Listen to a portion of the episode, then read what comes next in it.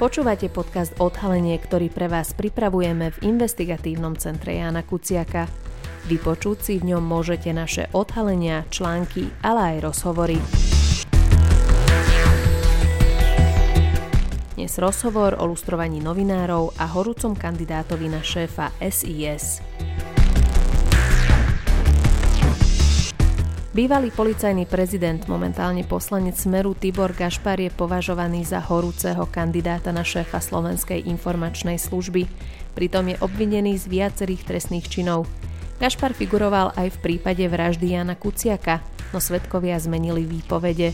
Odsúdený ex-policajt Pavol Vorobiov policii pôvodne tvrdil, že lustráciu Jana Kuciaka v policajných databázach nariadil priamo Tibor Gašpar, vtedajší policajný prezident. Lustrácia poslúžila pri sledovaní investigatívneho novinára Kočnerovým komandom, výsledky sledovania zasa vrahom Jana a Martiny. O čo presne išlo v kauze lustrovania novinárov a ako to súvisí s bývalým policajným prezidentom, odpovie nám reportér ICJK Tomáš Madleniak.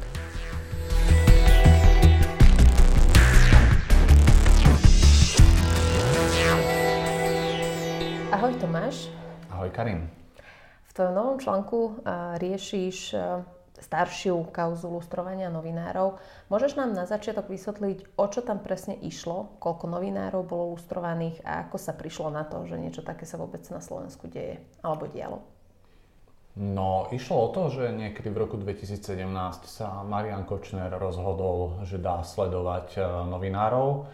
Najprv teda, myslím, 28 konkrétnych mien, ktoré dal Petrovi Totovi s tým, že majú o, títo špicli proste za nimi chodiť a zisťovať o nich veci.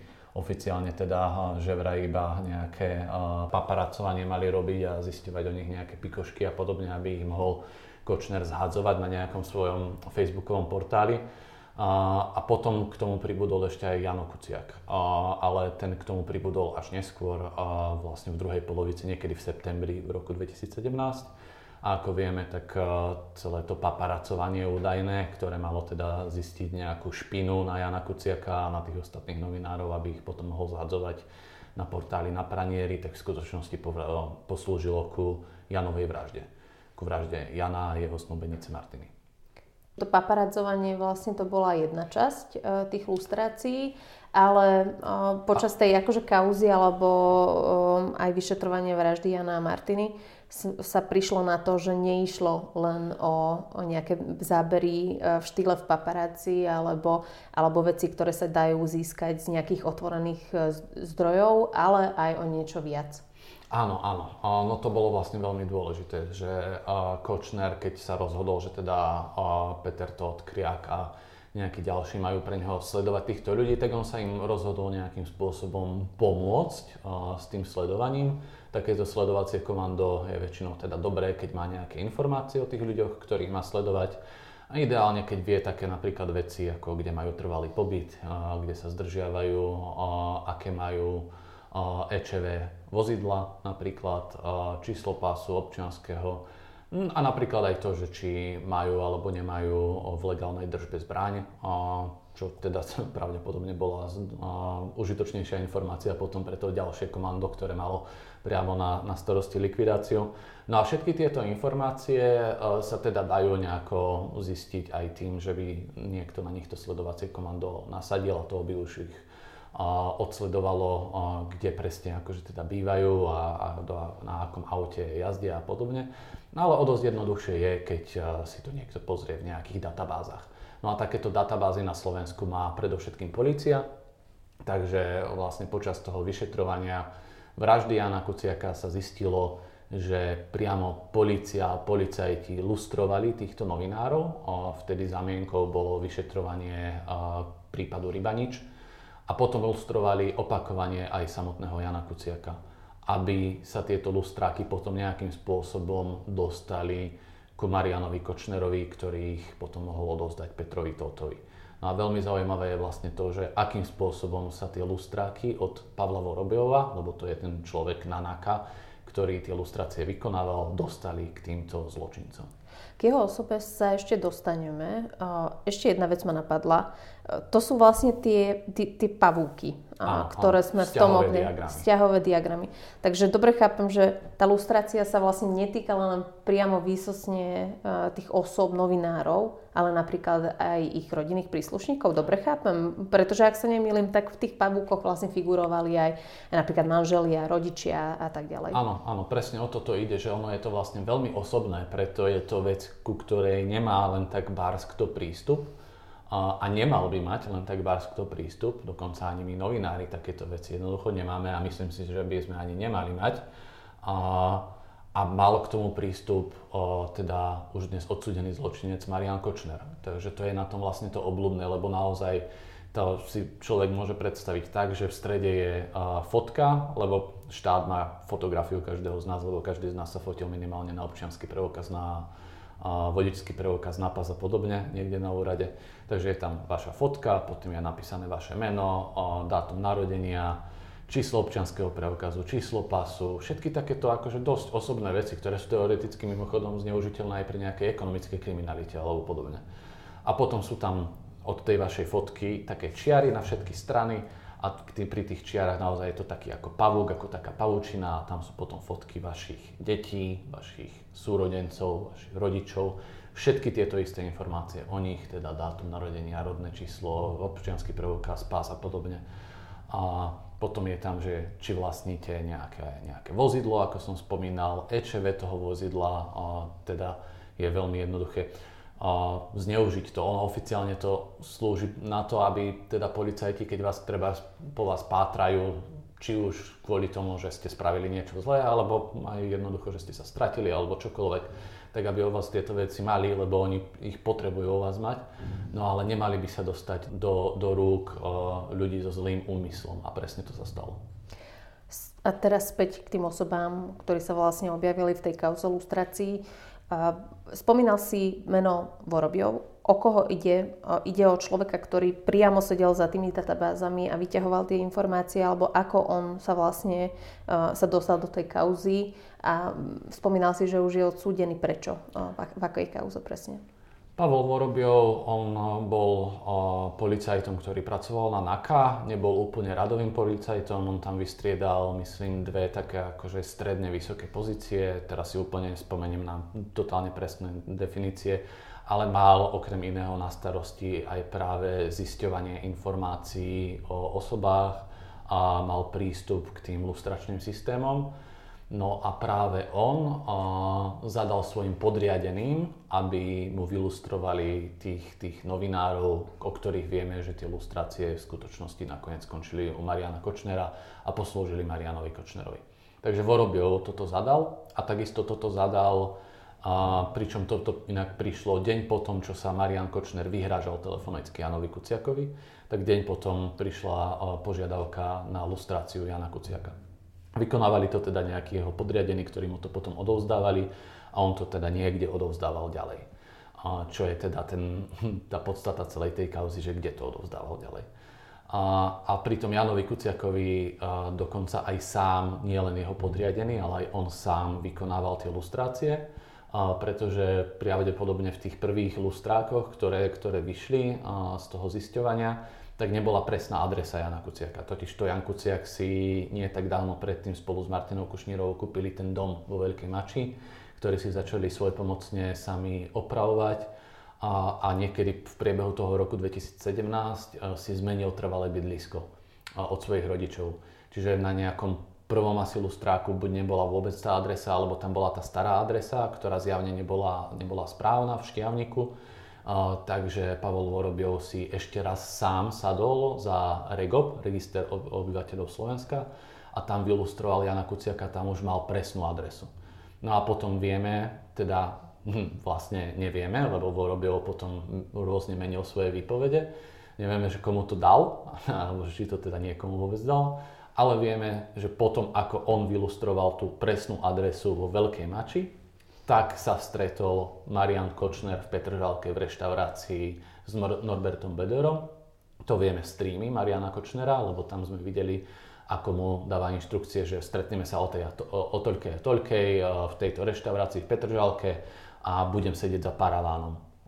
Takže tam sa stretli a po obede potom posiela Marian Kočner presnú adresu Jana Kuciaka vo Veľkej Mači cez streamu Petrovi Totovi. A o deň neskôr sa začala tá sledovačka Jana Kuciaka tým sledovacím komandom Mariana Kočnera a Petra Tota. Spomínal si, že Vorobiov vypovedal. On sa priznal k týmto veciam? Alebo sú aj tam iné, napríklad, ja neviem, dôkazy? Spomínal si ten register, tak predpokladám, že napríklad polícia má aj nejakú, akože, nejaké dáta o tom, že kto a koho presne lustroval, aby nebol v úvodzovkách bortel v tom systéme a mohlo to byť vlastne akože vystopovateľné spätne, keby došlo k nejakému zneužitiu tých informácií z, toho, z tej databázy. Áno, ja nie som akože nejaký ITčkár a úplne sa v tom uh, technicky nevyznám, ale z toho, čo, čo viem, tak tam sú nejaké logy, podľa ktorých uh, sa dá zistiť, že kto sa tam teda logoval a konkrétnu osobu lustroval a podobne. Ale v zásade tam nie je žiadna pochybnosť o tom, kto to robil a kedy to robil, lebo Pavol Vorobiel sa k tomu všetkému priznáva. A on teda sa ku všetkému priznal a aj mu bola schválená dohoda o vine a treste. On kvôli tomuto celému najprv strávil zhruba 6 mesiacov vo väzbe a potom, keď uzatvoril dohodu o vine a treste v roku 2022, tak bol poslaný na 2 roky vlastne do väzenia, normálne na tvrdo, ale po zhruba 11 mesiacoch bol prepustený na podmienku. Čiže dokopy aj s tou väzbou si odsedel nejakých zhruba 17 mesiacov. Spomína ešte niekoho iného?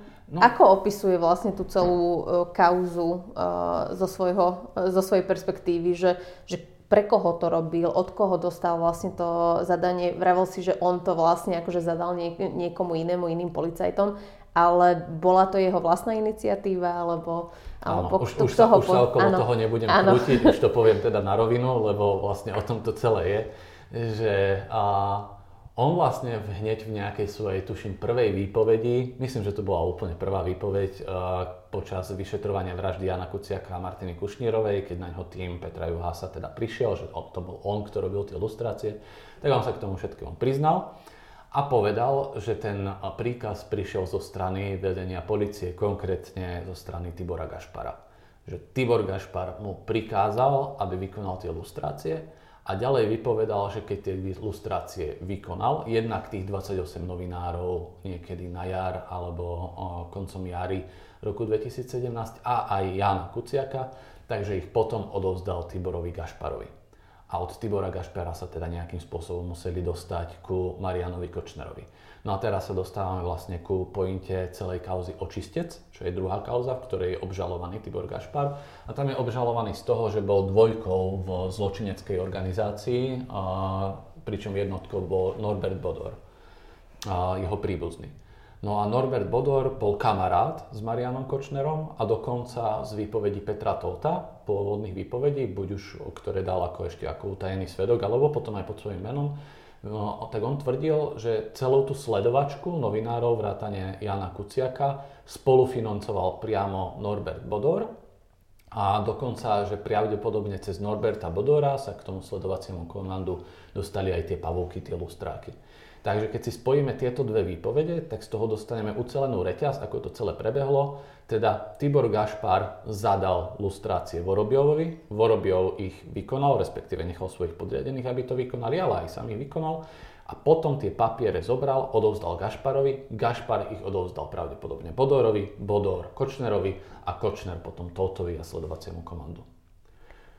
Problém nastáva v tom, že Pavol Vorobiov o zhruba 5 mesiacov vypovedal opäť a potom už svoju výpoveď úplne zmenil.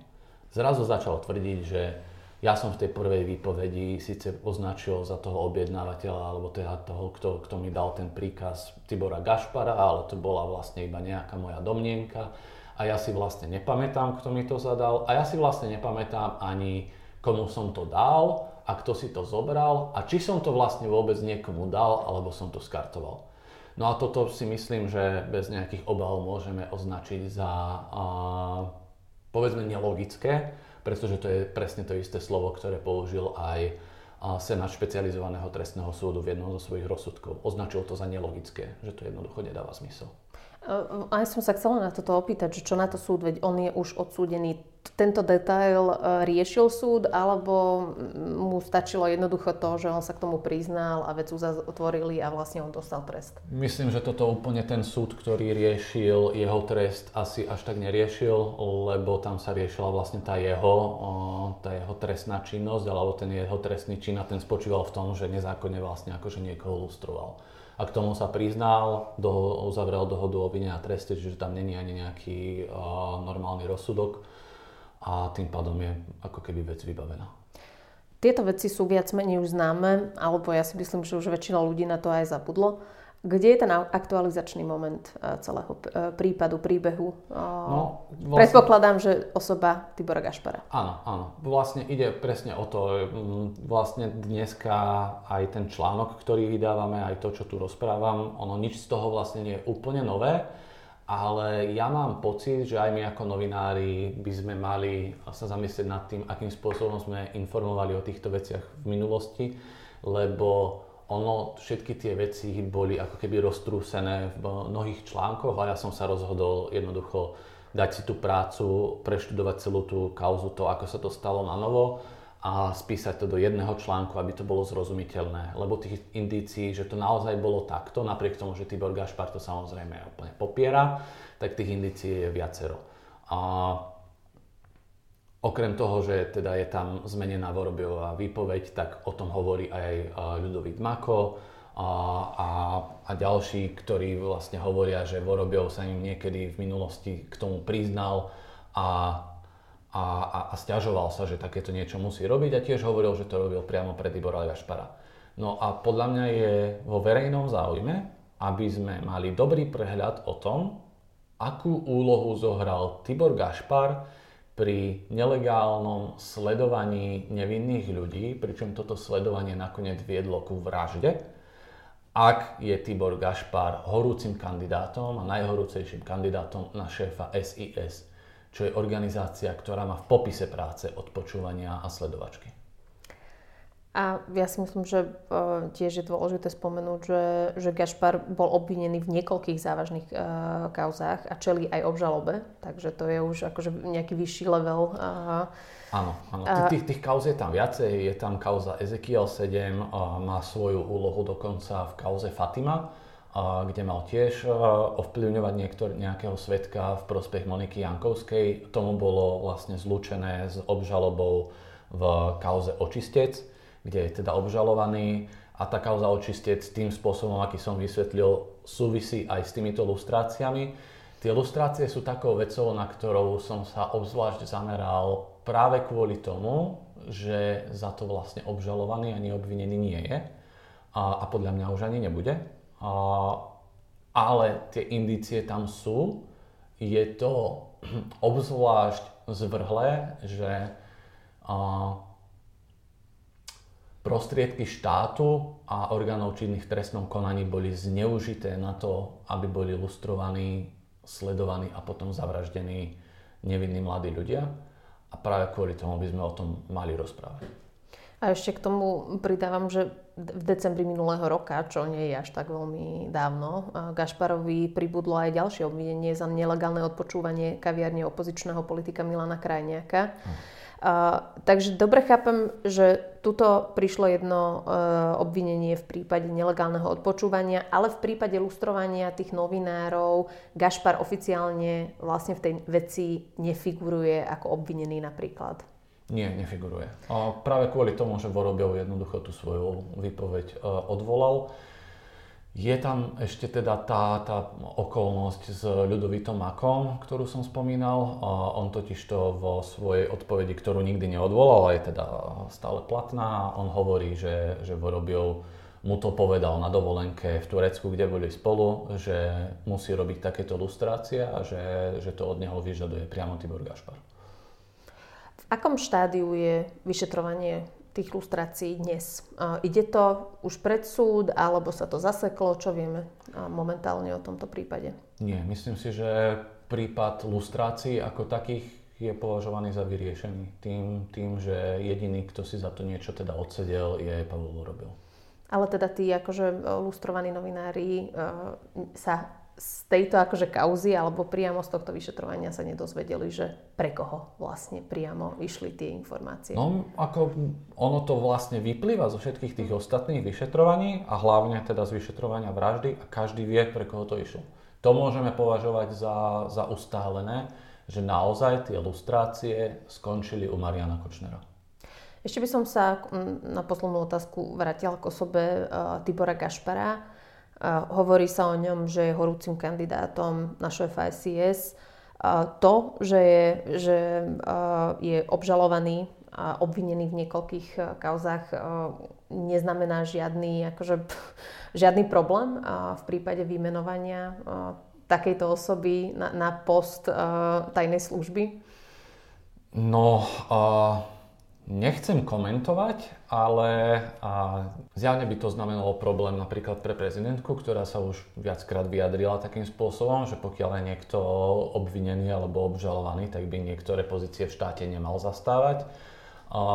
Zaujímavo na to reagoval v rozhovore pre TASR predseda vlády Robert Fico, ktorý to prirovnal ku uh, kauzám, ktorým čelia uh, vyšetrovateľia z NAKA okolo Jana Čurilu, že keď prezidentka nevidí problém v tom, aby oni pracovali, tak prečo by mal byť problém, aby niekto iný obvinený uh, niekde pracoval.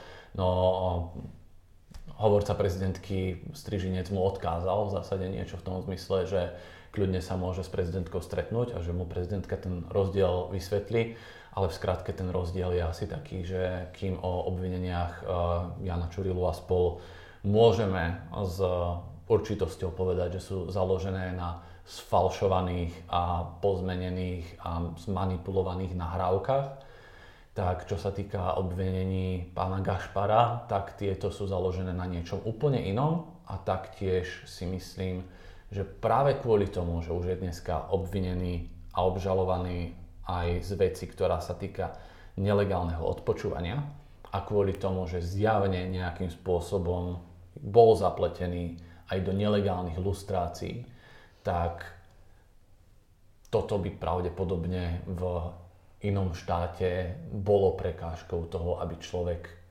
mal prístup k takejto pozícii, ktorá, ktorá vnútorne je jednoducho absolútne prepojená práve s odpočúvaním a so sledovaním. Ďakujem.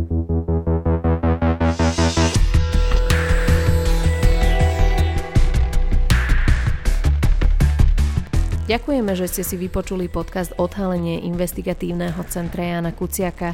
Naše články nájdete na webe www.icjk.sk.